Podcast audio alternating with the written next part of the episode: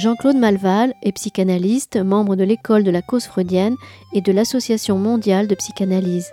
Il est aussi l'auteur d'ouvrages tels que Écouter les autistes en 2012, Repères pour la psychose ordinaire en 2019, tous deux parus chez Navarin, le champ freudien. Vendredi 20 mai 2022, Jean-Claude Malval était à la librairie Ombre Blanche autour de la publication chez RS de Conversations psychanalytiques avec des psychotiques ordinaires et extraordinaires.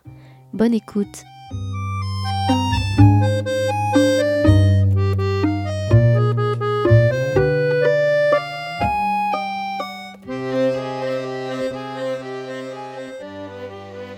Bien, nous allons démarrer cette soirée, euh, soirée de présentation du livre de Jean-Claude Malval, Conversation psychanalytique avec des psychotiques ordinaires et extraordinaires.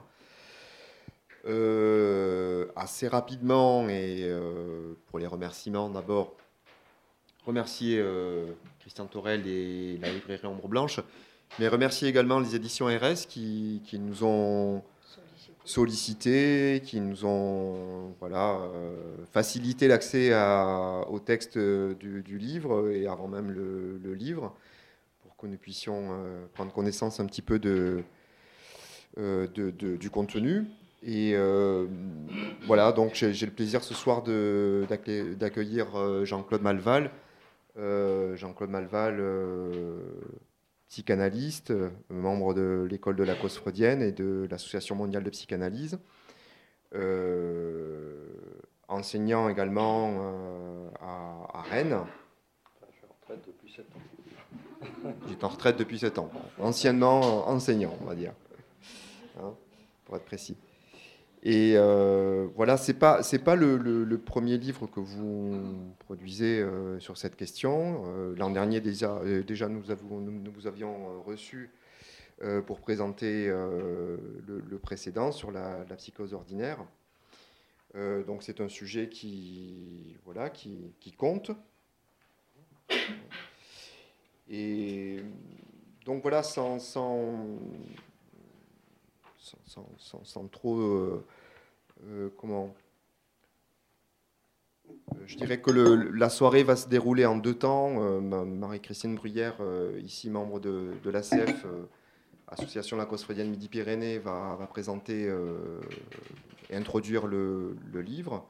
Et puis, vous, allez déployer un, propos. Et puis, nous discuterons autour de votre livre. Ça vous convient comme ça Oui, tout à fait. Très bien.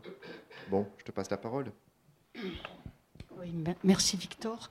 Oui, je vais faire un petit propos introductif, un peu, un peu bref, mais pour survoler votre livre et après euh, nous prendrons les points un par un dans une conversation. voilà.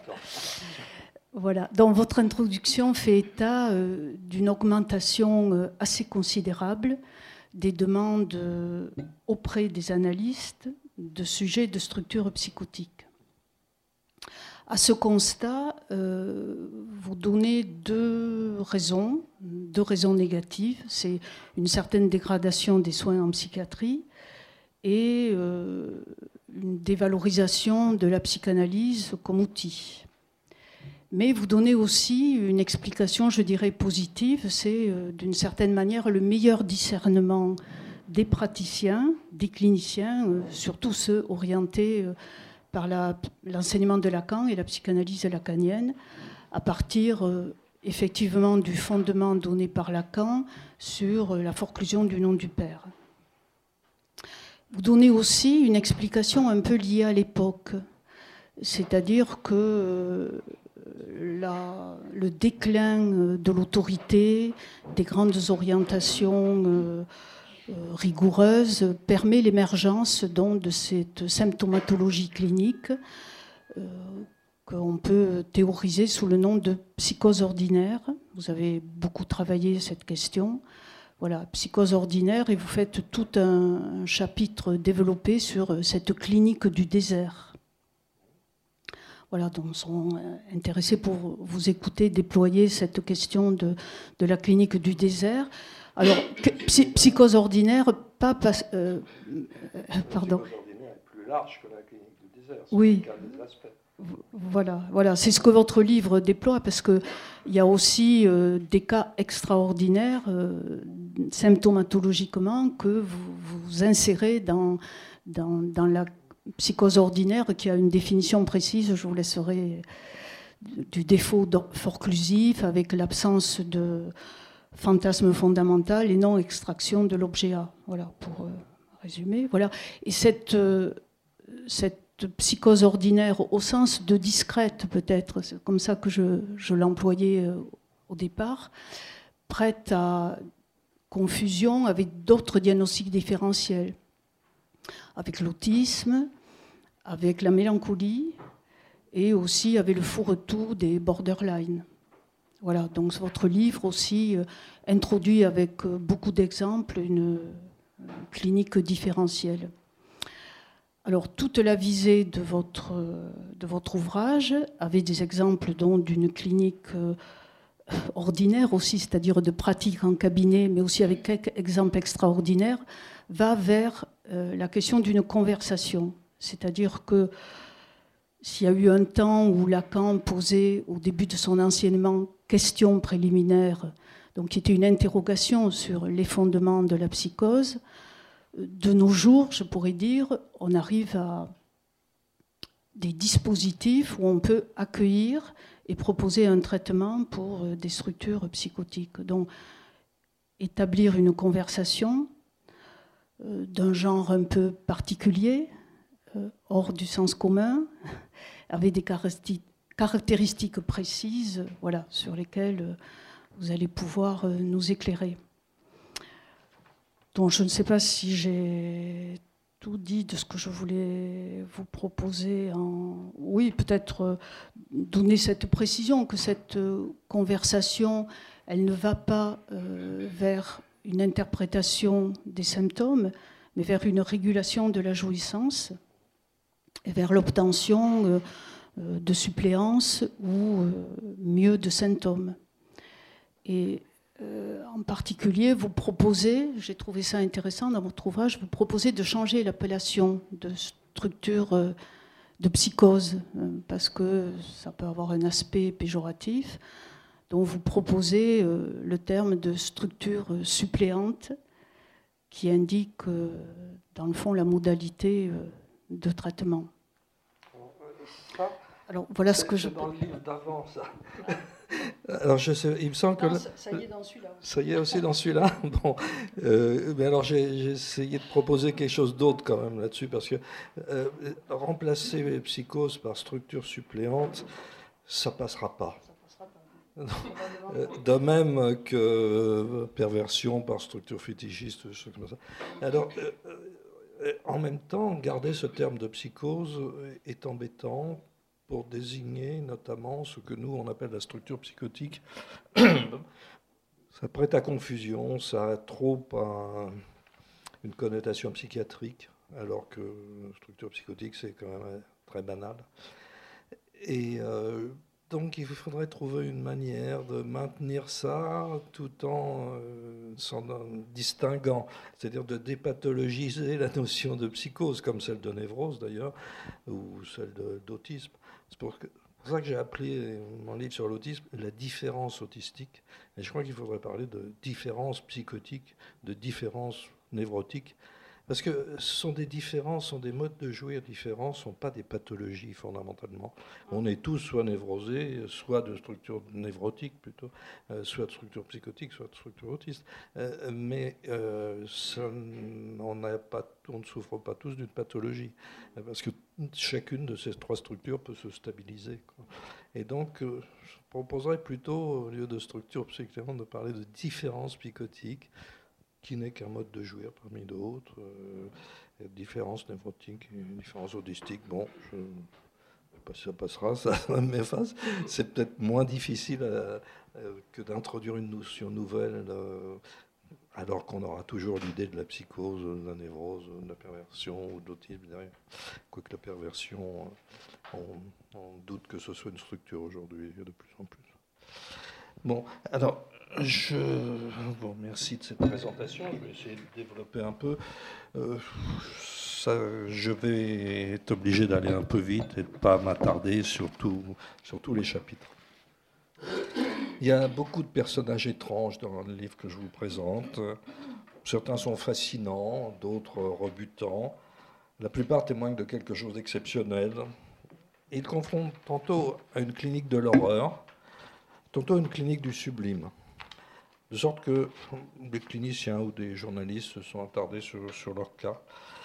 Ce que chacun d'eux nous apprend sur le fonctionnement psychotique et sur la manière de travailler avec ces sujets, c'est cela qui, m'a fait les retenir et, les étudier.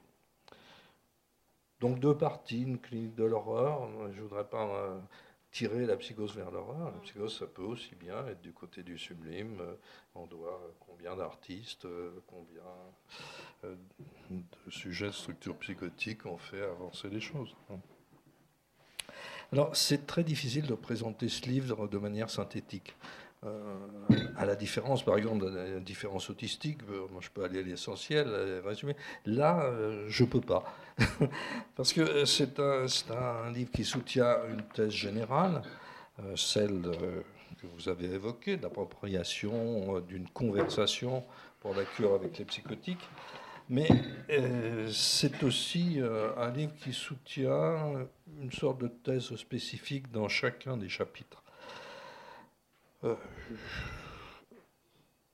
d'ailleurs, euh, bien souvent, chacun des chapitres a donné lieu déjà à des conférences parce que ce sont, des, euh, des chapitres qui ont été rédigés pour certains il y a très longtemps, qui ont été publiés. certains sont inédits, d'autres sont des articles qui ont été publiés dans les années 90, mais que j'ai remaniés quand même depuis. Donc, euh, présenter vraiment de manière complète cet ouvrage, ça risque d'être assez indigeste. Euh, je ne veux pas résumer chacune des thématiques, donc je vais euh, schématiser quelques chapitres, pas tous, et je vais demander de faire avoir un peu de patience et d'attention. Alors, je vais quand même me centrer, développer un peu la thèse majeure, c'est cet accent mis sur la conversation. Et la conversation, cela peut s'entendre en deux sens. Dans le premier, ça désigne le fait que la clinique recueillie dans cet ouvrage est bien souvent issue de conversations ou d'interviews effectuées par des journalistes, euh, des proches ou des confidents avec des sujets remarquables. Ou parfois c'est le sujet lui-même qui confie euh, au public euh, ces états d'âme, euh, parfois dans un but apologétique d'ailleurs. Donc l'accent essentiel est mis sur la conversation psychanalytique, hein, celle de l'analyste avec l'analysant psychotique. Cette notion de conversation trouve son intérêt euh, quand on l'oppose à une pratique interprétative de l'inconscient. On sait que beaucoup d'analystes ont prôné euh, l'interpréter l'inconscient avec les psychotiques, l'analyse directe de Rosen, euh, la réalisation symbolique de Sequet, et surtout euh, la pratique des cléniens, euh, qui prennent appui sur l'identification projective, essentiellement dans leur interprétation avec les psychotiques. Lacan, lui, attendait un autre centrement. Il avait connaissance de tout ça, ça ne lui paraissait pas tellement convaincant il a utilisé euh, cette, expression, un autre centrement, ou vous le rappelez, une question préliminaire à tout traitement. Donc on n'en était que là lorsqu'il est mort. Mais en 1980 environ, s'est imposé la notion, peu après sa mort, s'est imposé la notion que la cure du psychotique pouvait être tentée non pas par une interprétation de la jouissance, mais par une manœuvre du transfert, cherchant plutôt à la réguler. C'est Michel Sylvestre, euh, recruté Michel Sylvestre, qui a très bien condensé cela.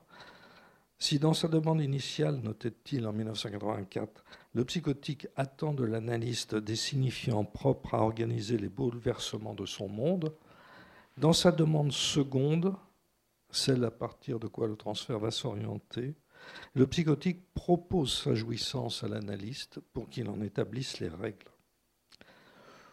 Donc c'est une notion qui s'est imposée. Hein. On considère aujourd'hui que c'est essentiellement par une conversation psychanalytique qu'une contention de la jouissance peut être recherchée. Ce n'est pas une notion nouvelle.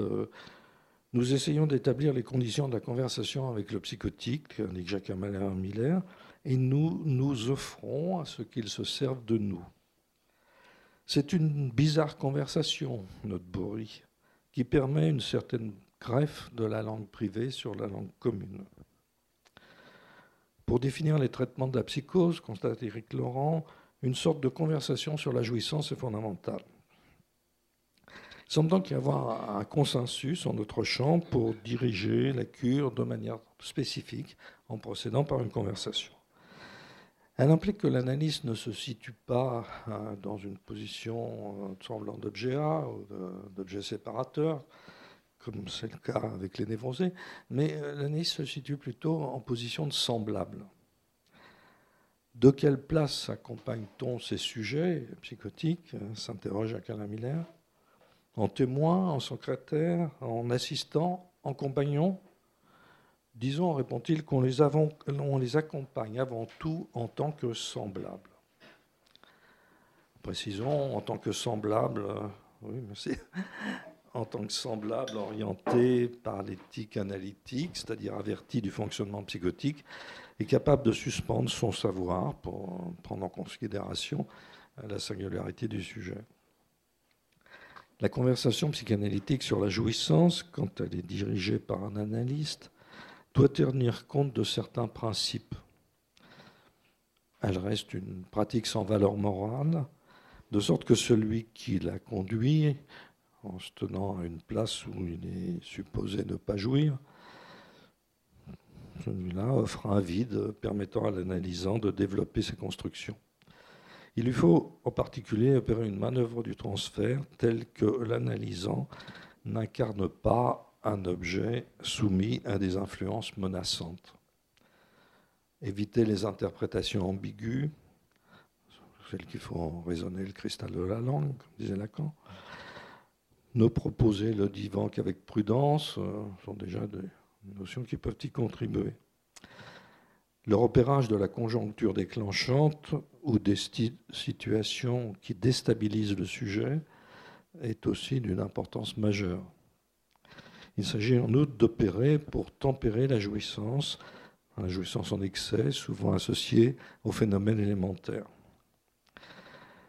La session de jouissance produite par les contraintes de la cure et par les dires du sujet n'y suffit pas toujours. Pour l'essentiel, la conversation psychanalytique s'oriente plus vers une recherche de capitonnage que sur un déchiffrement des symptômes. Pourtant, depuis une dizaine d'années, un tout autre discours est souvent tenu concernant la cure des psychotiques. Il devient fréquent d'entendre prôner une conduite de la cure transstructurale qui n'aurait plus à s'embarrasser des structures subjectives. La forclusion généralisée est alors volontiers évoquée, sans concevoir qu'elle ne possède pas de clinique spécifique, puisqu'elle vaut pour tout sujet, et qu'elle ne fait pas disparaître la forclusion restreinte, celle du nom du Père, propre à un certain sujet. L'argumentation la plus solide de la cure transstructurale repose sur la transversalité du symptôme. Puisque le symptôme recèle ce que le sujet possède en lui de plus singulier, toute cure devrait s'orienter sur celui-ci. Au niveau du symptôme, la distinction entre structures cliniques n'aurait plus lieu d'être opérée. Pas d'autre clinique qu'une clinique orientée par le réel, celle qui briserait le hors-sens et la mise en évidence du point de rebroussement, l'expression de Lacan, le point de rebroussement où se fait une alliance entre le signifiant et la jouissance. Cette thèse est ordinairement référée ce que le dernier enseignement de Lacan aurait apporté sur cette question, à savoir une clinique continuiste, incitant à gommer la différence entre les structures subjectives et induisant de ce fait une conduire de la cure à tout faire. Pour chacun, quelle que soit sa structure subjective, il s'agirait d'épurer le sens pour parvenir au noyau du symptôme, ce qui équivaut à généraliser le modèle de la cure des névrosés à tout sujet, fût-il psychotique, voire autiste. Corrélativement, les tenants de cette approche se méfient du diagnostic de psychose ordinaire, comme d'ailleurs de tout autre diagnostic, le conduisant, le considérant comme euh, réducteur de la singularité de l'analysant, de sorte qu'il prône une attitude antinosologique. Un tel positionnement implique une conduite de la cure à tout faire qui n'est pas sans danger. La première objection à cette approche souligne qu'on ne saurait procéder de la même manière avec le symptôme névrotique qui est abonné à l'inconscient et avec le symptôme psychotique dont Lacan indique qu'il est désabonné à l'inconscient, Joyce, ou bien holophrasé, plutôt dans la paranoïa. Ajoutons que pour certains sujets psychotiques particulièrement flottants, le signifiant maître semble n'être pas en fonction, tandis que pour les schizophrènes, il arrive qu'il soit éparpillé. Par ailleurs, avec l'autiste, le symptôme paraît plutôt à construire, le S1 étant gelé. Chez les sujets hors discours pour lesquels la parole manque de fondement, chez ces sujets pour lesquels domine le signifiant non articulé, comment envisager de conduire la cure vers l'épuration de ce qui commande le sens, puisque sa non-fonction est précisément un des éléments majeurs de la plainte pour faire recracher le signifiant maître au sujet, Nadja Miller, s'il est névrosé, il faut d'abord qu'il en ait été marqué du signifiant maître. Orienter la cure psychanalytique vers une épuration du sens du symptôme névrotique diffère d'un travail visant à construire une suppléance ou à faire tenir une identification. Et cela n'a rien en commun encore avec avec l'accompagnement de l'appareillage autistique de la jouissance par le bord. Faute d'une prise en compte de ces distinctions, nombre de cures tournent court ou s'enlisent dans des impasses. Des interprétations qui prennent modèle sur la cure des névrosés s'avèrent parfois tout à fait inappropriées avec des psychotiques. À cet égard, par exemple, dans un passage aujourd'hui peu cité de la question préliminaire, Lacan fait état de dommages graves ou d'effets catastrophiques, hein, les mots sont forts, de certaines interventions portant sur l'interprétation d'une homosexualité latente chez le sujet psychotique. Il se montre très affirmatif sur ce point, qu'il considère comme certain et qu'il a constamment observé. Cependant, pourquoi les sujets psychotiques seraient-ils si menacés par l'interprétation de fantasmes homosexuels, sachant que certains d'entre eux ont une pratique assumée de l'homosexualité? Il convient sans doute à la fois d'appréhender l'indication de Lacan dans un cadre plus étendu, mais aussi de la restreindre. Ce n'est pas seulement l'interprétation de l'homosexualité, bon, il insiste là-dessus parce que c'est la thèse freudienne, hein, pas seulement l'interprétation de l'homosexualité qui pour certains est déstabilisante, ce sont plus largement les interprétations vécues comme autorisant une jouissance en excès. Elles peuvent porter sur l'homosexualité, si le sujet vit ça comme cela, mais aussi sur des fantasmes incestueux, pédophiles, meurtriers, zoophiles, etc. Quand la crainte de franchir une de ces limites tourmente un sujet psychotique, et quand il discerne dans les propos de l'analyste une possible confirmation d'un tel mode de jouissance, ce que suscite parfois la simple invitation à interroger cela, alors il est en effet d'observation courante que cela peut avoir des effets catastrophiques, dont les plus fréquents sont d'attiser une érotomanie de transfert, et puis plus fréquent encore, une interruption de la cure. bien des cures de sujets psychotiques ont basculé suite à une interprétation ambiguë qui érige l'analyste en maître possesseur d'un savoir insu du patient. Une simple question laissant entendre que derrière ce que dit le sujet, une signification lui échappe, mais que l'analyste la détiendrait, pose l'analyste comme celui qui peut deviner l'intimité. Le psychotique se demande alors ce que l'analyste lui veut. Or, quand, quand, cette question se lève, la réponse euh, penche régulièrement, la réponse du sujet psychotique penche régulièrement vers la malveillance. L'interprétation doit se garder d'être ambiguë, de poser l'analyste en maître. De même qu'il n'est pas approprié de confier la règle d'association libre aux psychotiques. Bon, il y en a qui, parfois on se trompe, euh, il y en a qui la supportent. Enfin, il ne faut pas trop aller dans ce sens. Avec certains, surtout avec d'autres, c'est plus tolérable. Donc, il convient plutôt d'initier avec lui une conversation dirigée inspiré des échanges à bâton rompu, pour reprendre une expression utilisée par Lacan lors de ses entretiens avec Aimé. Une conversation cependant orientée par le sujet, euh, par la volonté de protéger le sujet de la jouissance menaçante de l'autre. Pour cela, il s'agit de chercher non une vérité cachée, mais de préserver les soutiens imaginaires et d'encourager les inventions symptomatiques. Certaines cures de psychotiques semblent parfois fonctionner à l'opposé même de la cure des névrosés, quand il s'y agit de contrer l'irruption du réel en aidant à le compléter d'un sens apaisant. À cet égard, euh, l'exemple d'une cure de schizophrène opéré avec un certain succès par Wilhelm Reich, qui lui était paranoïaque. Cet exemple euh, est assez intéressant parce que Reich interprète les phénomènes élémentaires de sa patiente à partir de son propre délire sur euh, l'énergie orgonautique. Et ce qui est étonnant, c'est que ça fonctionne quand même euh, alors ça pose des problèmes quand même, ça, suscite quelques passages à l'acte euh, de l'analysante.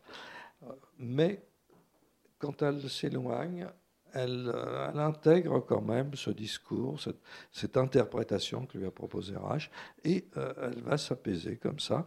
Et plusieurs années après, elle lui dit Oh, oh combien vous m'avez aidé, et combien votre nouveau livre m'aide encore.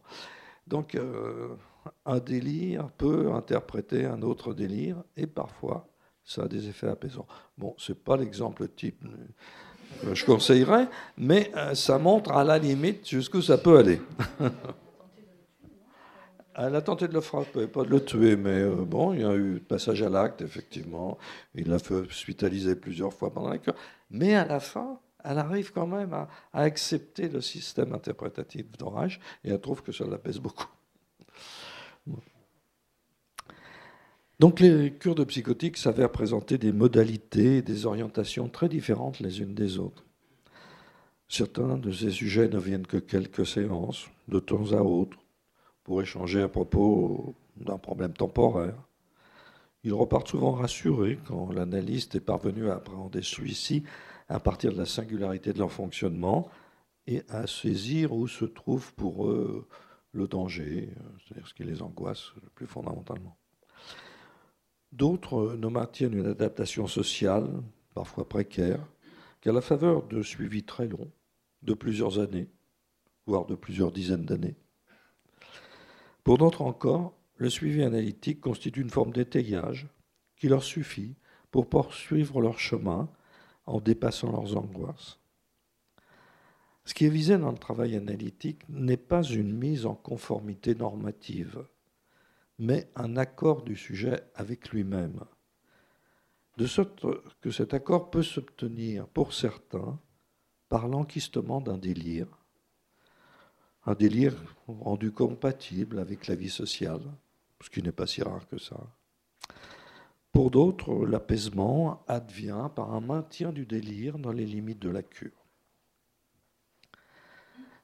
Bref, tenter de rabattre la cure des psychotiques sur le modèle issu de celle des névrosés me paraît induire des pratiques inappropriées dont la conséquence majeure s'avère souvent consister en des ruptures rapides du travail analytique. C'est cette thèse qui est à entendre avant tout dans la notion de conversation psychanalytique qui figure dans le titre de l'ouvrage. Par ailleurs, les, chapitres, ce, point-là est longuement développé dans le dernier chapitre qui sert un peu de, conclusion. Les autres chapitres, je le disais tout à l'heure, pourraient être regroupés sous le thème Une clinique du réel, traitant d'actes qui vise des objets libidinaux non voilés par le phallus, de sorte qu'il s'agit d'une clinique de l'horreur. On peut certainement difficilement aller plus loin. Horreur nécrosadique, horreur masochiste, horreur meurtrière. certains sujets psychotiques sont certainement parmi les sujets les plus dangereux, bien sûr. Mais ce ne sont pas des actes gratuits, ce ne sont pas des actes de pure jouissance, ce sont des actes qui possèdent pour le sujet une fonction. Ils s'avèrent supportés soit par une tentative de soulagement, soit par la mise en œuvre d'un fantasme protecteur, soit par un symptôme, un symptôme euh, pas très bordé. Tous ces actes sont révélateurs tantôt d'une carence soudaine du fantasme, tantôt d'une réalisation du fantasme, par défaut d'imaginaire, ou bien encore d'un symptôme dont la jouissance en excès témoigne de l'absence de limites phalliques. Une grande part de la clinique de la nécrophilie, du masochisme extrême, phénomène d'ailleurs qui est en, développement, hein, beaucoup plus fréquent que jadis, et du crime en série, phénomène aussi euh, en développement, surtout aux États-Unis. Grande partie donc euh, de cette clinique relève de ces modes de fonctionnement que je vous avais évoqués un instant, de symptômes réalisés, fantasmes réalisés. À l'encontre des psychotiques les plus souvent rencontrés par le psychanalyste, les sujets qui mettent en œuvre de telles pratiques ne frôlent pas dans l'existence. Ceux-là sont au contraire assurés de leur jouissance. Elles ne les divisent pas. Elles ne leur est pas extime. Bien au contraire, la carence de la fonction du poinçon dans le fantasme les place dans un rapport d'intimité avec la pulsion de mort. Il faut prendre au sérieux le sergent Bertrand quand il avoue que sa nécrophilie lui procurait une jouissance extrême et quand il insiste pour souligner que cette jouissance n'était pas sexuelle. Pourquoi s'attarder dans cet ouvrage sur les horreurs de la nécrophilie et du masochisme extrême? Parce qu'elles rompent avec les conceptions idylliques dominantes de l'être humain, forgées par les incohérences de la religion et de la science, parce qu'elles échappent radicalement, ces conduites, à la saisie des modélisations à la mode prônées par les sciences cognitives. Il n'y a pas place dans les sciences cognitives pour ces phénomènes où la pulsion de mort se, se déchaîne. Parce que ces horreurs sont particulièrement révélatrices de caractéristiques majeures de la jouissance de l'être humain, notamment de sa connexion foncière à la mort, discernée par Freud, et confirmé par Lacan. Il convient de ne pas masquer l'existence de crimes de jouissance qui sont à distinguer des crimes d'utilité, selon Jacques-Alain Miller, notamment par leur caractère insondable. Cette clinique du réel est abordée dans l'ouvrage sous plusieurs angles, celui des meurtres immotivés, celui du masochisme extrême, et celui décrit parfois sous le terme de nécrosadisme. Trois chapitres sont centrés sur des témoignages exceptionnels, m'a-t-il semblé, de meurtres immotivés, assez différents cependant. Celui de Hans Eppendorfer, qui en 1959 tue une brave femme qu'il aimait bien. Celui de Riccardo Melogno, qui en 1982 assassine quatre chauffeurs de taxi qu'il ne connaissait pas. Et celui du caporal Lorty, qui en 1984 tue trois personnes dans les couvoirs du gouvernement du Québec auquel voulait s'attaquer.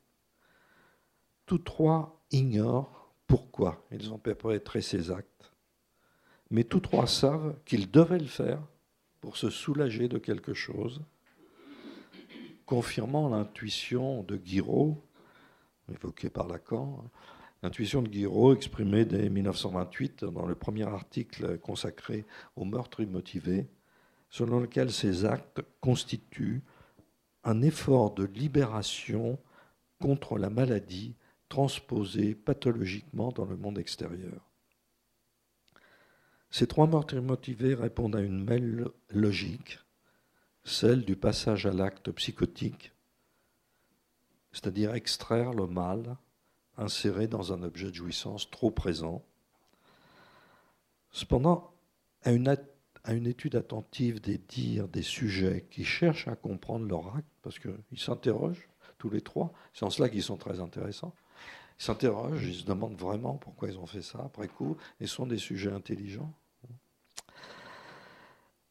Quand on cherche avec eux à comprendre leur acte, il apparaît des intentionnalités inconscientes de nature bien différente, déterminées par la manière dont s'est incarné pour chacun d'entre eux l'autre jouisseur. L'autre jouisseur est méchant. L'un des points communs de ces actes est que cet autre méchant, malveillant, est extrêmement présent dans la vie de ces sujets et depuis leur enfance. Pour Ebenderfer et Melogno, ce sont leurs mères qu'ils perçoivent dès leur enfance comme terrifiantes, tandis que pour Lorty, ce fut son père. Néanmoins, chacun de ces actes s'inscrit dans des parcours subjectifs très différents. Bien que cela ne cesse d'échapper à la conscience des trois sujets étudiés, une certaine intentionnalité se dégage d'une étude attentive de leurs propos. En frappant son amie, cette brave femme, Eppendorfer hallucine le visage de sa mère, décrite par ailleurs comme une incarnation de l'autre jouisseur. Celui-ci, euh, l'autre méchant, pour Lorty, prend la figure de son père, dont il hallucine lui aussi le visage, quand son supérieur, le sergent Chénier, fait preuve d'une autorité qu'il n'accepte pas. C'est pas lui qui le tue, là, c'est euh, avant l'hallucination, n'est pas dans les mêmes circonstances. Quant à Melogno, lui, il n'hallucine pas. Le, sacrifice des chauffeurs de taxi auquel il procède s'inscrit dans une recherche initiatique de pouvoir religieux qui puisse lui permettre de se protéger de ceux de sa mère, une guérisseuse décrite comme une marâtre malfaisante. Le passage à l'acte lors de confrontations angoissantes au réel constitue l'une des stratégies de défense parmi les plus pauvres de celles utilisées par les sujets psychotiques. Il s'accompagne pourtant souvent, après coup, d'une tentative de nomination de la jouissance débordante. L'étude des meurtres immotivés montre que la logique immédiate de ces actes vise à mettre précipitamment à distance l'objet. Les suites de ces actes sont aléatoires. La position du sujet s'en trouve parfois modifiée, lui ouvrant la possibilité de construire ultérieurement une suppléance. Fond, ça a été le cas pour Lorty, ça a été le cas pour Mélonio, et aussi pour une d'affaires, euh, mais ce n'est pas toujours le cas. Il y a des sujets qui euh, vont se suicider après Ou parfois, ça peut être une psychose clinique qui succède à ces actes meurtriers. Le chapitre consacré à un symptôme masochiste hors norme de l'observation de M. M, effectuée par Michel de Musan, un analyste de l'IPA, avec lequel le sujet est venu converser, apparemment pour lui faire part de stupéfiantes pratiques masochistes, mais plus probablement pour le sidérer. En faisant des recherches sur ce sujet, à savoir les fantasmes pervers chez les sujets psychotiques, j'ai découvert un autre article traitant de Monsieur M, de ce même personnage, écrit par trois, par trois psychiatres, intitulé 50 ans de, de mutilation monstrueuse. Et bien que cet article ait été publié dans la presse médicale en 1960, Michel de Musan n'en avait pas connaissance en 1972. Donc cet article donne quelques informations supplémentaires sur ce monteur-câbleur de la région parisienne, c'est là où on apprend sa profession par exemple, et il confirme les ahurissantes pratiques de M. M, dont son corps garde la trace. Quand il rencontre Michel de Musan, il a 65 ans et il a cessé ses pratiques masochistes depuis une vingtaine d'années. Il lui présente un corps entièrement couvert de tatouages et de marques, le visage excepté, lesquels ne laissent guère de doute quant à sa quête d'une déchéance magnifiée par un corps d'exception. De multiples inscriptions humiliantes l'offrent à l'autre en tant qu'objet féminisé. Je suis une putain, servez-vous de moi comme d'une femelle, je suis une salope, etc. D'autre part, les cicatrices et les traces de sévices s'avèrent saisissantes.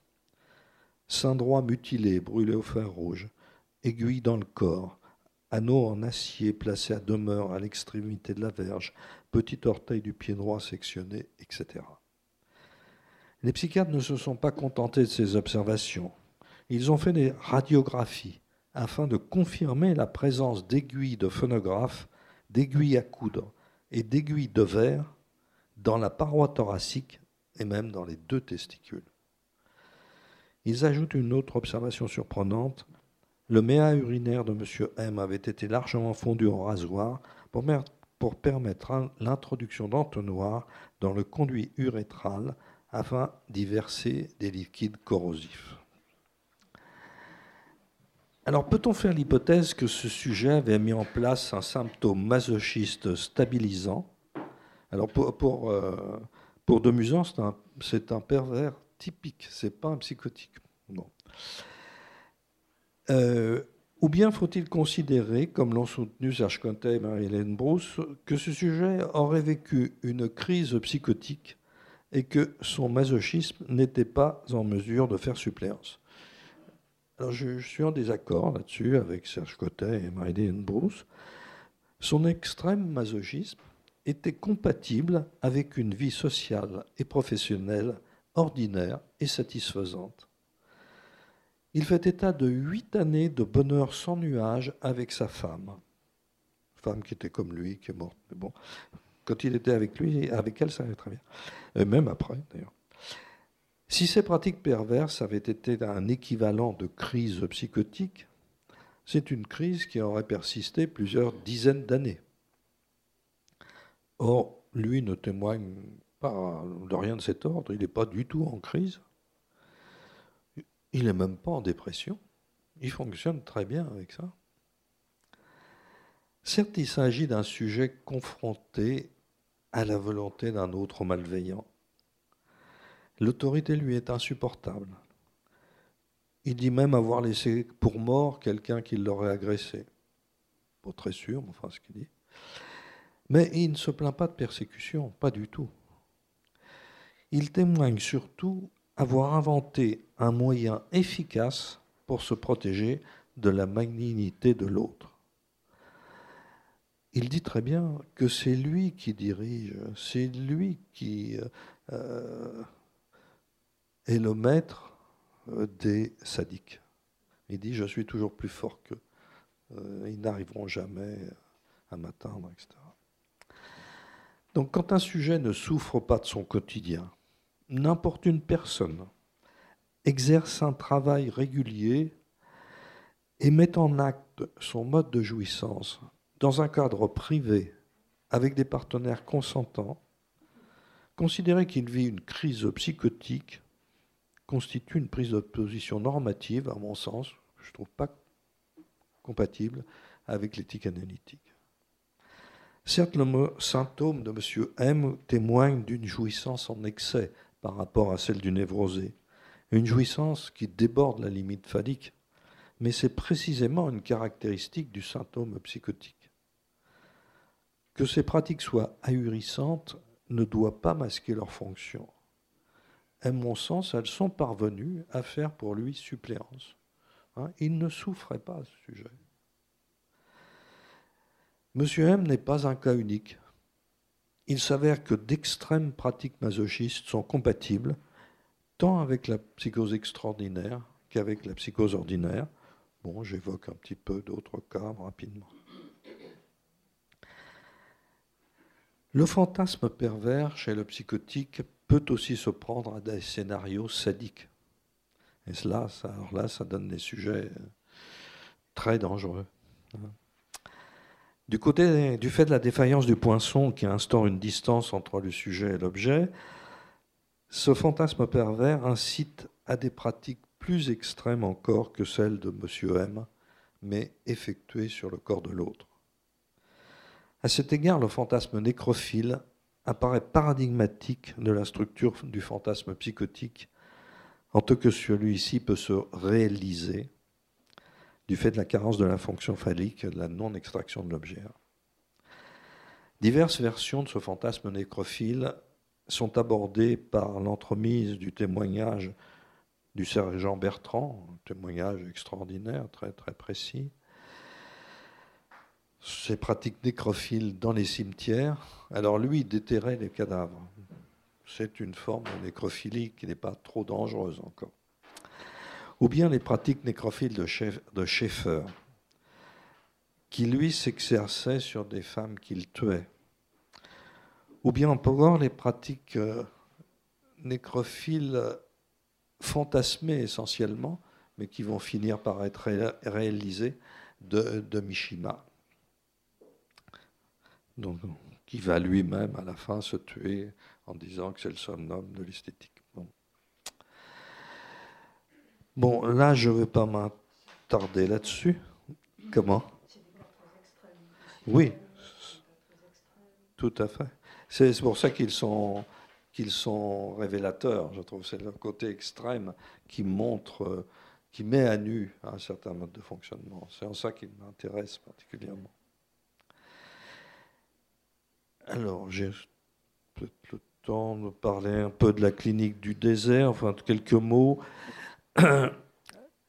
à la différence des, précédents qui s'orientent sur un fantasme euh, psychotique, certains sujets psychotiques n'ont pas de fantasme et n'ont pas de symptômes pour s'orienter dans l'existence. C'est ce que Jacques Léminaire a proposé de nommer la clinique du désert pour désigner la clinique du défaut forclusif, en particulier quand elle se caractérise par la non-fonction du signifiant maître. Ça veut dire qu'il n'y a pas de signifiant net, mais il ne fonctionne pas. En 2002, en 2009, pardon, Jacques Miller appréhende plus précisément cette clinique du désert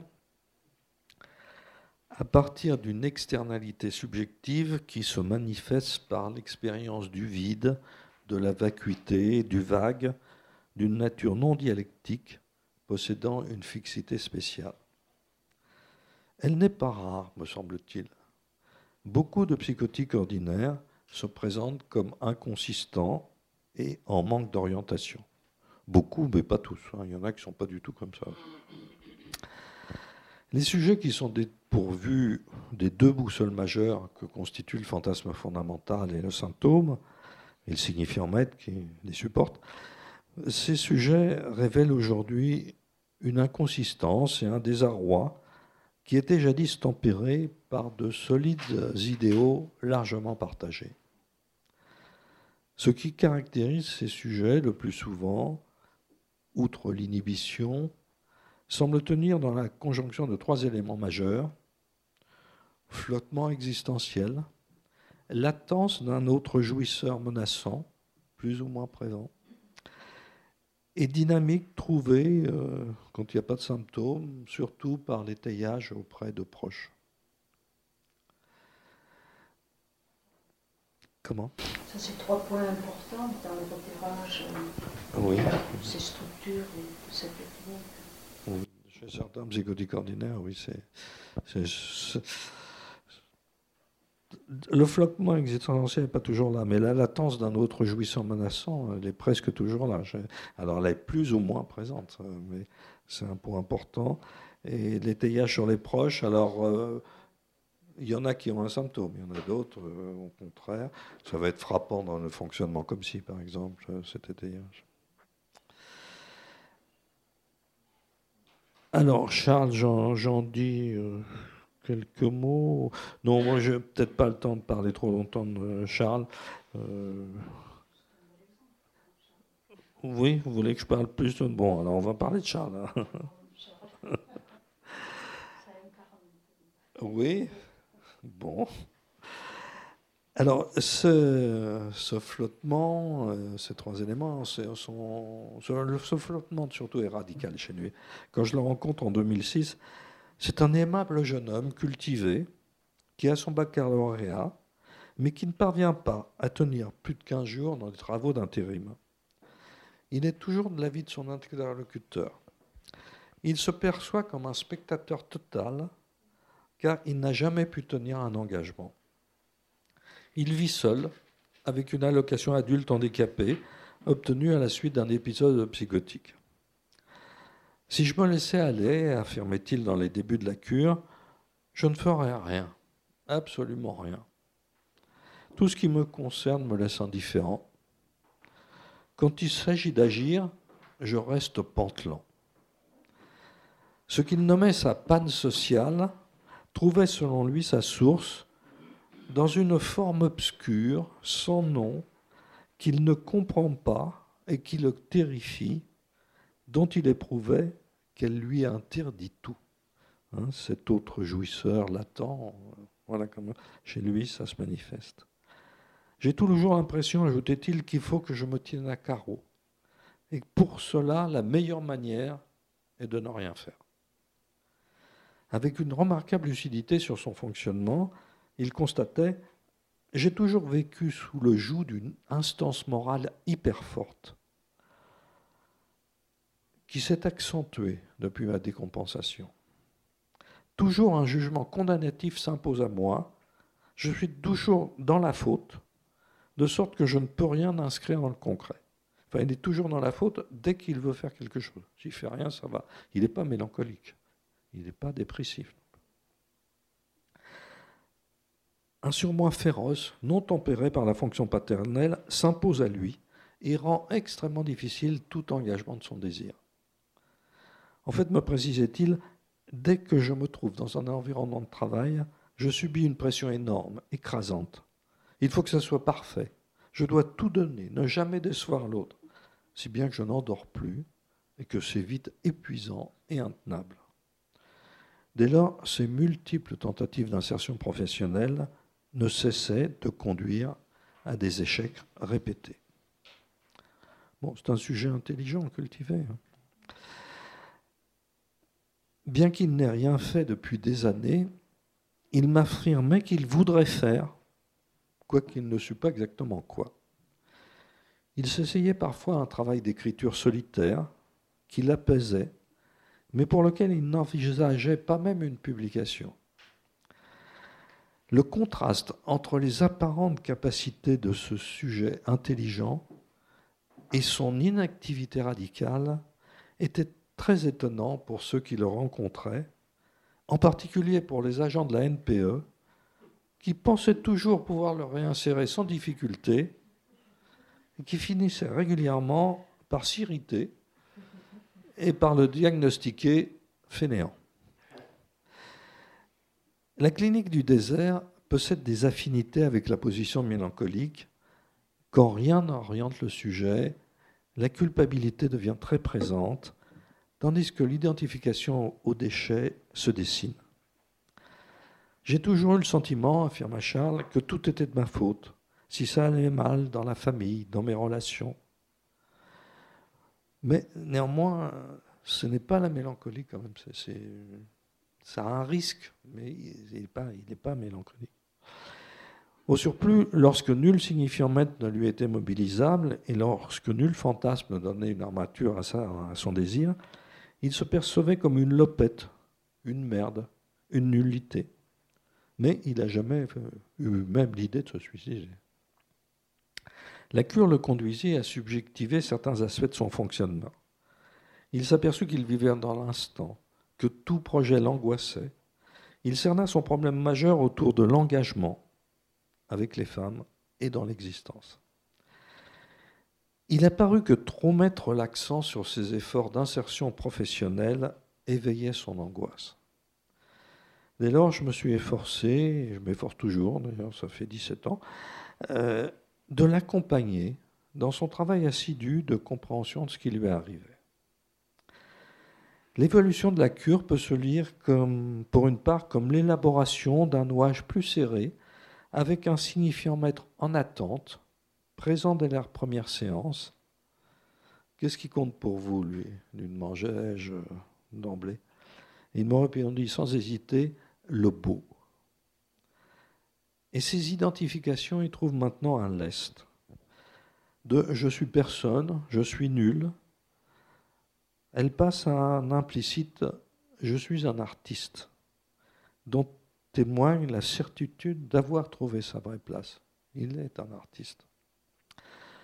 Son insertion en des études d'art du spectacle et en des activités artistiques ont suscité peu à peu une ouverture de son désert.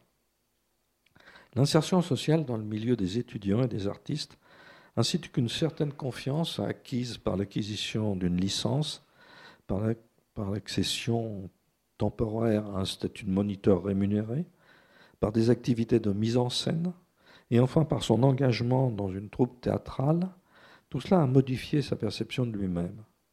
Il se définit aujourd'hui comme un acteur, auteur, metteur en scène et dessinateur. Il subsiste pourtant beaucoup de difficultés, notamment une dont il tente de s'accommoder. Ces multiples relations sentimentales restent inassumables. C'est un sujet euh, intelligent, séduisant, qui a beaucoup d'aventures, mais alors, euh, comme il dit, je ne peux même pas passer une nuit entière avec une femme. Si je le fais, je ne dors pas le risque de contrainte et d'engagement est trop important. Donc euh, il a des relations, mais il en a eu quelques-unes au début, euh, avant sa décompensation psychotique. Ça marchait très bien, c'était parfait. Il a tout cassé, puisque ce n'était pas supportable pour lui, justement, parce qu'il y avait le risque d'un engagement. Alors, de temps en temps, il tourne un peu la chose en choisissant des femmes qui ne sont pas libres. Mais bon, ça ne marche pas très longtemps. Bien qu'il ait rédigé des nouvelles et plusieurs pièces de théâtre, il n'a cherché à publier aucun de ses écrits. S'il le faisait, ce serait du même ordre, explique que d'avoir une relation sentimentale publique. Il lui faudrait s'exposer au jugement et à la critique. Il se dit maintenant heureux, je le vois toujours, hein, de partager son temps entre ces diverses pratiques artistiques. Même s'il reste caché, ses activités ne sont plus solitaires. Elles lui ont permis de mettre en place de solides liens sociaux. 17 ans après le début de la cure, il est donc parvenu à composer avec les exigences écrasantes de l'autre, ce qui lui permet un dégagement progressif de son inertie. La thérapie cognitive-comportementale spontanée de ses proches et de la NMPE, cherchant pendant des années à le sensibiliser au monde du travail, le confrontait à des angoisses immaîtrisables. Ne pas avoir cherché à toute force son insertion sociale a rendu possible une modification de sa position subjective. L'éthique analytique est parvenue à déplacer ce à quoi des années de rééducation au travail faisaient obstacle. Alors, bien il ne travaille toujours pas mais il vit beaucoup mieux. Donc il m'a enseigné que dans la clinique de la psychose ordinaire, il s'agit parfois de discerner la non-fonction d'un signifiant être, pourtant déjà là, en l'occurrence chez lui c'était le beau, et de conduire la cure non en cherchant à le déchiffrer, mais en s'orientant là-dessus. Tout ce qu'il a pu faire dans sa vie, c'est en s'orientant sur le beau. Cela, bien sûr, en encourageant les initiatives du sujet qui s'y réfère, ainsi qu'en étant plus circonspect pour celles qui l'en détournent. À ces conditions, il arrive que le sujet psychotique parvienne à construire une suppléance originale qui instaure un compromis avec le lien social. Le sujet s'y inscrit grâce à ses œuvres, tout en restant préservé derrière elle de toute implication trop intime ou de tout engagement. Ça, ça reste un homme caché, comme euh, Raymond Roussel. Je trouve finalement, il a pas mal de points communs avec Raymond Roussel, cet, euh, écrivain euh, du début du XXe siècle, qui me paraît, je ne vais pas développer longuement, mais j'ai tout un chapitre sur Raymond Roussel, qui me paraît l'opposé de Joyce. Joyce, lui, est un écrivain du S1, c'est-à-dire de la nature même du noyau du symptôme.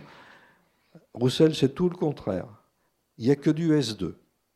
Et il fait tout pour effacer le S1, c'est-à-dire toute implication de lui-même dans son œuvre. Il doit effacer tout ce qui peut en être de sa jouissance, alors sauf une petite chose, c'est le procédé qu'il conduit à écrire. Ça, le procédé, c'est son invention. C'est la seule chose c'est le cryptage du S1 à sa manière, par son procédé. Et le procédé génère des mondes imaginaires euh, dans lesquels rien de lui euh, n'intervient. Ce n'est pas du tout autobiographique, c'est uniquement un travail sur la langue. Et euh, tout ce qu'il en est d'une insertion qui pourrait évoquer son mode de jouissance est mise à l'écart radicalement euh, donc, euh, ma thèse, c'est que c'est un peu comme Joyce, sauf que c'est pas l'imaginaire qui fout le camp chez lui, c'est le symbolique. L'OSA euh, fonctionne très mal. Et il arrive, comme Joyce, à restaurer un nouage de la structure. Il y arrive moins bien que Joyce, par un ego, un ego qui là aussi est un ego d'artiste. Il a passé sa vie à se forger un ego d'artiste. L'écriture euh, était la seule chose, l'écriture et le théâtre étaient la seule chose qui comptait dans sa vie. Euh, mais à la différence de Joy, il n'y est pas très bien parvenu. Euh, ce qui fait qu'il a eu pas mal d'épisodes dépressifs. Il a été soigné par Pierre Janet, qui a relaté son cas d'ailleurs. Et Roussel a repris la, la relation de son propre cas dans son dernier livre, comment j'ai écrit certains de mes livres.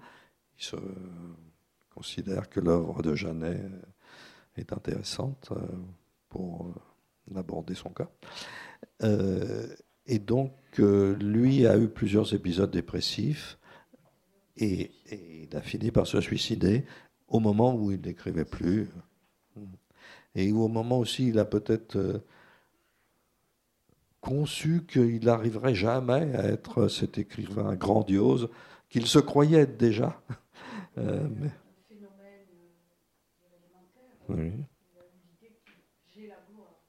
Il avait la gloire, sortait de sa plume une gloire.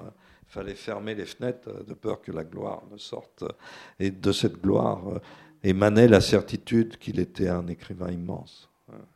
Mais il n'a jamais réussi à, a confirmé ça dans le lien social, ce qui fait que euh, son, nouage n'a pas été aussi solide que celui de, Joyce. Alors, bon, je vais peut-être aller parler un petit peu de la fonction de l'écrit. Euh, oui, je parler de la fonction de l'écrit, puis Il y a un article donc euh, qui reprend un, petit peu euh, l'importance donnée à l'écrit euh, dans cet ouvrage, puisque c'est quand même très frappant l'appétence qu'ont beaucoup de sujets psychotiques pour l'écrit. il y a une certaine un dépôt, euh, parce que j'essaie de développer, oui, la fonction de l'écrit, à quoi ça leur sert Pourquoi, pourquoi c'est écrit ben, Ça a plusieurs fonctions. Euh, Joyce, oui, Roussel, Zorn aussi, dont je parle longuement, Zorn qui a écrit euh, Mars, qui a eu un succès dans les années 70. Oui, c'est ça, dans les années 70. Et c'est un ouvrage, je trouve, qui est un document de premier ordre sur la psychose ordinaire. C'est vraiment remarquable, c'est un type très intelligent. C'est presque le Schreiber de la psychose ordinaire pour moi. Mais sauf qu'il a un cancer, qui s'est centré sur un phénomène psychosomatique qui stabilise la psychose, qui stabilise plus ou moins quand même. Euh, donc il y a tout un chapitre consacré à Zorn, j'y reviens pas.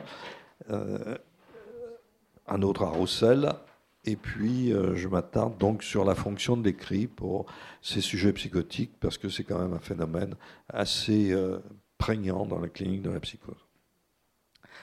L'écriture de Joyce est exceptionnelle, mais l'exemple de sa stabilisation ne l'est pas.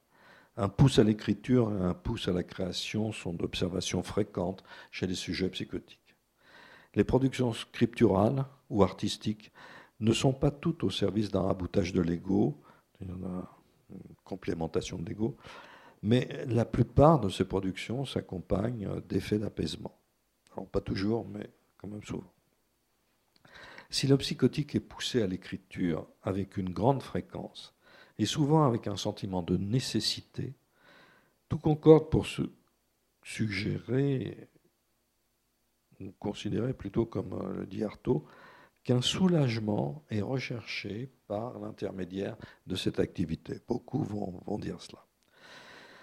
Alors, il existe euh, pour le psychotique des degrés divers dans la réussite du processus par lequel il cherche à se soulager de la jouissance haute, de la jouissance débordante, en la localisant partiellement sur un écrit.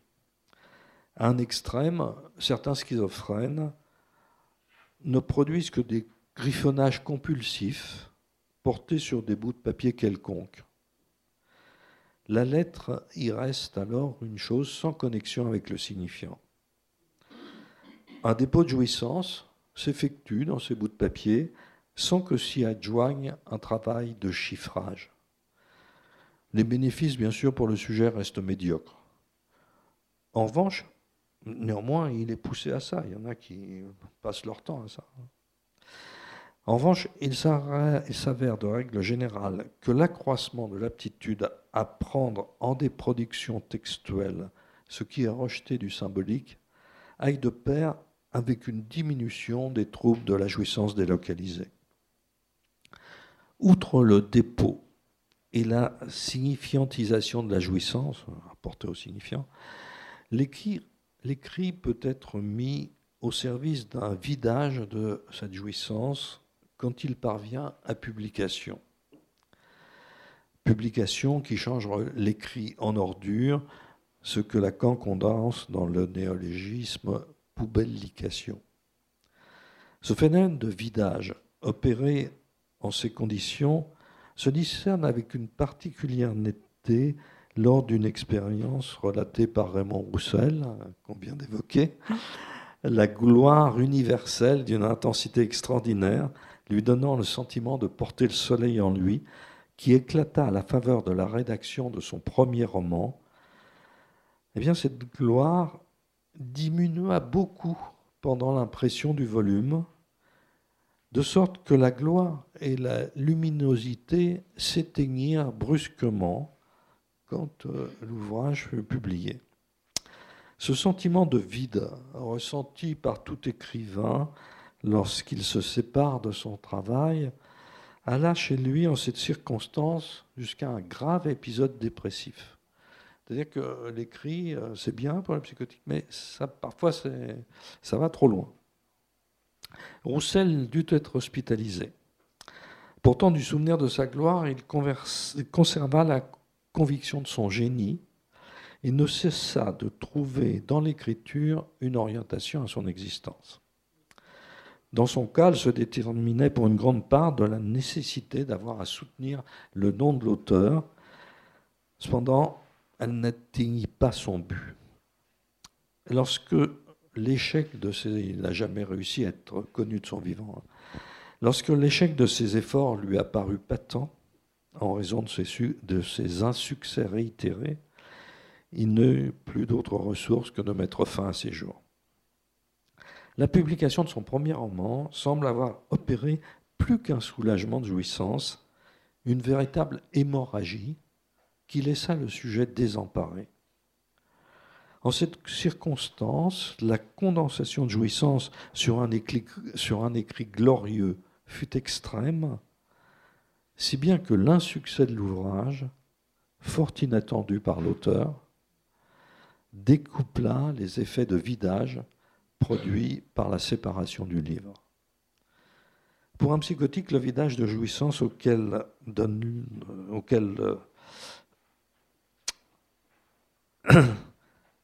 donne lieu la séparation du livre, ce, vidage peut paraître euh, parfois quasiment sans limite. Il dépasse alors l'effet thérapeutique initial qui s'attache au processus d'écriture, de, de, dépôt et de signification de la jouissance. Chaque fois, très difficile. On disait significantisation, c'était plus facile, mais il faut dire signifiantisation. C'est beaucoup plus difficile à prononcer. Bon. Alors, euh, les expositions d'œuvres et les publications d'ouvrages entraînent parfois de graves épisodes dépressifs et des passages à l'acte suicidaire. Althusser décrit ainsi ce phénomène. Lorsque mes livres parurent en octobre, je fus saisi d'une panique telle que je ne parlais que de les détruire. Mais comment? Et finalement, solution dernière mais radicale, de me détruire moi-même. Conseiller à un sujet psychotique qui a une production littéraire abondante, de trouver des lecteurs peut parfois mettre la cure en péril. Me vendre, vous n'y pensez pas, ce sont des morceaux de mon être. Donc euh, il y a une fonction thérapeutique de l'écrit, mais parfois elle peut être un peu dépassée. Le sujet psychotique se trouve encombré par la jouissance de l'autre. Elle lui revient de tous côtés. Par le truchement du travail d'écriture, c'est un soulagement à l'égard de cet envahissement qui est recherché. De même que le délire constitue une œuvre complexe, construite afin de servir une tentative de guérison, de même l'élaboration d'écrits participe d'un processus d'autothérapie. Toutefois, le décollement obtenu par ce moyen reste précaire, faute de symbolisation de la perte réelle. Il en résulte que non seulement le travail est souvent à réitérer, mais qu'il dépasse parfois son but. Il s'avère alors vécu comme un déchirement cataclysmique pouvant entraîner une aggravation des troubles, voire un déclenchement. Donc l'issue des efforts créatifs d'un sujet psychotique reste incertaine, mais il s'ancre dans l'intuition de l'existence d'une tempérance de la jouissance inhérente à la production d'œuvres, en particulier d'œuvres écrites. Pas seulement, mais souvent. Alors, reste deux chapitres qui traitent de problèmes diagnostiques. Ils ont en commun de s'attarder sur deux notions fréquemment utilisées par qui méconnaît la spécificité de la psychose ordinaire, afin de perpétuer justement cette méconnaissance, à savoir les notions de borderline, bon ça on connaît, hein, et puis, beaucoup plus récemment, ça c'est devenu une mode, le syndrome d'Asperger. Beaucoup de psychotiques aujourd'hui se présentent en disant je suis Asperger ou je suis au potentiel aussi. Alors, j'ai consacré un chapitre à cette clinique différentielle du syndrome d'Asperger et de la psychose ordinaire à propos de Glenn Gould, qui est le cas le plus intéressant parce qu'il y a des psychiatres qui étaient des amis de Gould qui l'ont diagnostiqué Asperger et qui ont écrit sur lui, donc qui ont vraiment argumenté le syndrome d'Asperger, parce qu'on dit ça de n'importe qui. Hein. Einstein serait Asperger, euh, Poutine serait Asperger, enfin tout le monde Asperger. Bon, ça ne tient pas debout. Euh, Gould, il y a vraiment une discussion. Euh, il y a des éléments qui font penser beaucoup au syndrome d'Asperger. Mais quand on va y voir de près, ce n'est pas du tout un, autiste, c'est un psychotique ordinaire, bien stabilisé par la musique, mais euh, qui a des traits psychotiques, des moments paranoïaques, euh, quelques moments d'hallucination, euh, etc. Bon. et puis surtout qui est confronté à un autre malveillant qui est le public. Le public, il supporte pas. Et le public vient m'écouter quand je joue au piano pour écouter l'erreur que je vais faire. Et à la fin, il trouve la solution de ne plus jouer en public et de ne plus jouer qu'en studio et de, des enregistrements. C'est la solution. Euh, non, c'est la déclaration finale, pas la solution finale, mais ça m'évoque la solution finale quand même. Ces paranoïaques ont souvent comme ça des, des déclarations péremptoires. Ils ont trouvé la solution au problème. Et lui, c'est une déclaration finale où il dit il ne faut plus jouer en public, il ne faut plus faire que des enregistrements musicaux pour que la musique soit parfaite. Bon, donc euh, un chapitre consacré à ça, au borderline. Donc je vais conclure. Donc c'est un ouvrage qui me semble en prise avec un phénomène majeur observé dans la pratique analytique de ces dernières années, une montée considérable des sujets de structure psychotique qui viennent s'adresser à un psychanalyste. Dans les débuts de ma pratique, dans les années 70, demande de sujets psychotiques était rare et l'analyse souvent les redoutait, ne sachant pas trop comment les accueillir. À quoi tient donc ce changement? Principalement, on vous l'évoquiez à deux effets cumulés. D'une part, l'introduction du diagnostic de psychose ordinaire, l'affinement de son repérage, une meilleure connaissance et, une meilleure connaissance de la conduite de la cure des sujets de structure psychotique et d'autre part la dégradation des conditions d'accueil des patients dans les institutions psychiatriques due à une réduction des moyens, des effectifs, des formations et surtout à une médicalisation des troubles mentaux. En s'inscrivant dans ce contexte, ces conversations psychanalytiques tentent de mettre en place quelques repères majeurs. Elles soulignent d'abord que pour conduire de manière appropriée la cure des psychotiques, il convient de ne pas l'assimiler à celle des névrosés. Ça paraît évident, mais ça l'est pas du tout. Chercher à contenir la jouissance en excès passe par une conversation adaptée, différente d'une technique interprétative cherchant à élucider le sens du symptôme. Cette conversation sera mieux orientée quand elle est menée par un analyste averti de la fonction des passages à l'acte du psychotique, quand il est en mesure d'accepter l'originalité de suppléances atypiques, quand il est ouvert à l'accompagnement de certains travaux d'écriture, quand il ne se perd pas dans le fourre-tout des borderline, quand il est capable de distinguer le syndrome d'Asperger de la psychose ordinaire, etc. L'énumération n'est pas exhaustive, mais toutes ces notions mettent en place des bases importantes développées dans l'ouvrage dont toute analyse qui travaille avec des sujets psychotiques devrait prendre connaissance. Il est probable que beaucoup d'analystes n'approuveront pas ces indications, notamment ceux pour qui les références freudiennes restent prépondérantes. Néanmoins, il me semble que cet ouvrage apporte un matériel pour l'aborder de questions essentielles et qu'un titre constitue un document auquel il pourrait être intéressant de s'attarder, quelles que soient les références théoriques de ceux qui travaillent avec des sujets psychotiques. Voilà une introduction rapide d'un ouvrage auquel il est très difficile de faire des résumés de chacun des chapitres. Alors si vous avez